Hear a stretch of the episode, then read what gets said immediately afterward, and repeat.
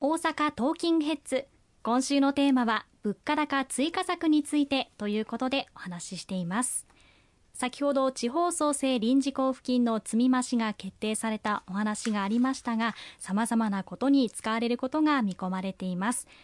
例えば子育て支援、低所得者への給付策については石川さんいかがでしょうか。はい、これからこの地方創生臨時交付金1兆2000億円のうちの7000億円各自治体に交付をさせていただきましたので、これから具体的な使い道については各自治体で地方議員の皆さんが各住民の皆様のお声を受けて検討していくという流れになっております。その中には当然ながら子育て支援策、あるいは物価高で大変にお買い物にご苦労されているのでお買い物支援策、あるいは高齢者の方々が活用されている介護事業者などへの支援策、あるいは燃料高騰でご苦労されているトラック輸送事業者などの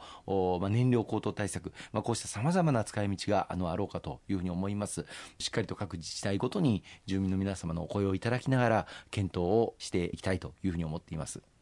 例えば子どもたちへの支援策として給食費や教材費の支援メニューもあったと思います。こちらの対策についてはいかがでしょうか。はい、今回地方創生臨時交付金の中で先ほど申し上げた5000億円については低所得のご家庭に対して3万円分の現金給付、これも実は自治体ごとに上乗せをしたりとか対象を拡充したりとかということはできるんですけれども、それが行われることになっております。それとは別で厚生労働省として今回の物価高対策で低所得世帯のお子さん方にお一人5万円を支給するということが決定の運びとなりました。具体的には住民税非課税世帯の子どもたち、あるいは一人親家庭で児童扶養手当、自扶手を受けてらっしゃるご家庭の子どもたち、この子どもたちにお一人5万円これをプッシュ型でお届けをするということになっています。で、今現在児童扶養手当の受給をされていなかったり、あるいは住民税非課税世帯じゃなくても家計が急変して、例えばご家庭の就職先が急遽倒産をしてしまったとかですね、あるいは解雇されてしまったとか、そういった事情が急変した家庭でも申請されれば申請して、それと同等の住民税非課税世帯と同等の家計の所得に変わってしまわれた方は対象になりますので、ぜひとも申請をしていただければというふうに思っております。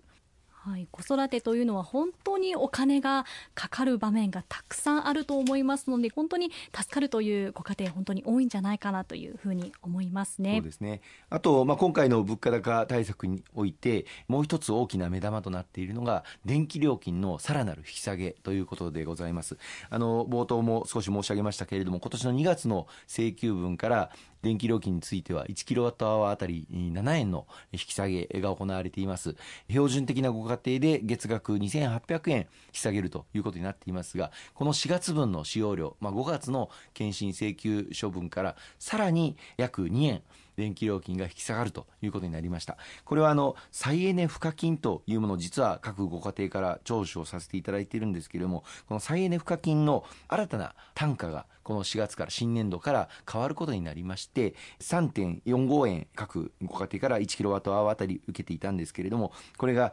2.05 円引き下がりまして 1.4 円というふうになります。標準的なご家庭で400キロワットアワー使用されるとすると、2.05 円の引き下げですので820円分月額電気料金がさらに引き下がるということになりますので、これは大きな電気料金の負担軽減になるのではないかというふうに思っています。はい、わかりました。ありがとうございます。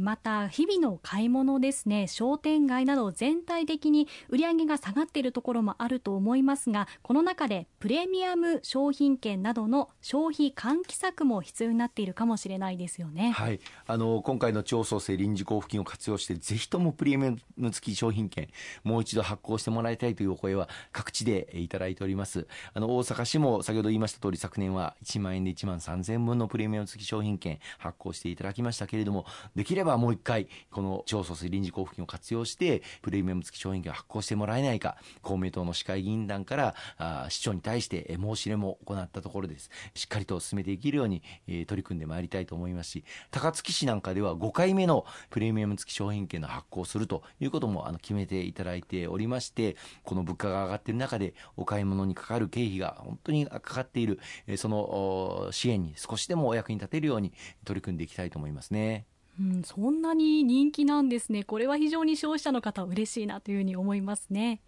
そして大阪ではですね、18歳以下の子どもと妊婦への食費支援として1人当たり米10キロ相当5000円相当を受け取れるデジタルクーポンを発行ということで、こちらも人気なんではないでしょうか。はい、これは昨年の9月に決定をした新たな物価高対策で獲得することができました地方創生臨時交付金、昨年の9月は6000億円積み増すことができたんですが、このうち174億円を大阪府に交付をさせていただきました。大阪府として吉村知事に対しまして公明党の府議団から要望させていただいて、その結果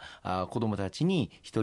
10kg 相当のお米を配布をするということが決定の運びとなりまして、先月3月の22日から申請手続きがスタートしております。ぜひ18歳以下のお子さんのいらっしゃるご家庭、申請が必要になりますので、これネットでの申し込みになりますが、ぜひ申請をお忘れなきようにお願いをしたいというふうに思います。このお米 10kg 相当を配布をするということが決定した後、さまざまなお声ご相談が私ども公明党のところに寄せられました。例えば地域の小さなお米屋さんからは、そんな大阪府からお米がどんどん配られることになるとお米の売り上げがもう激減してしまうというご相談もあり、そうしたお声を受けて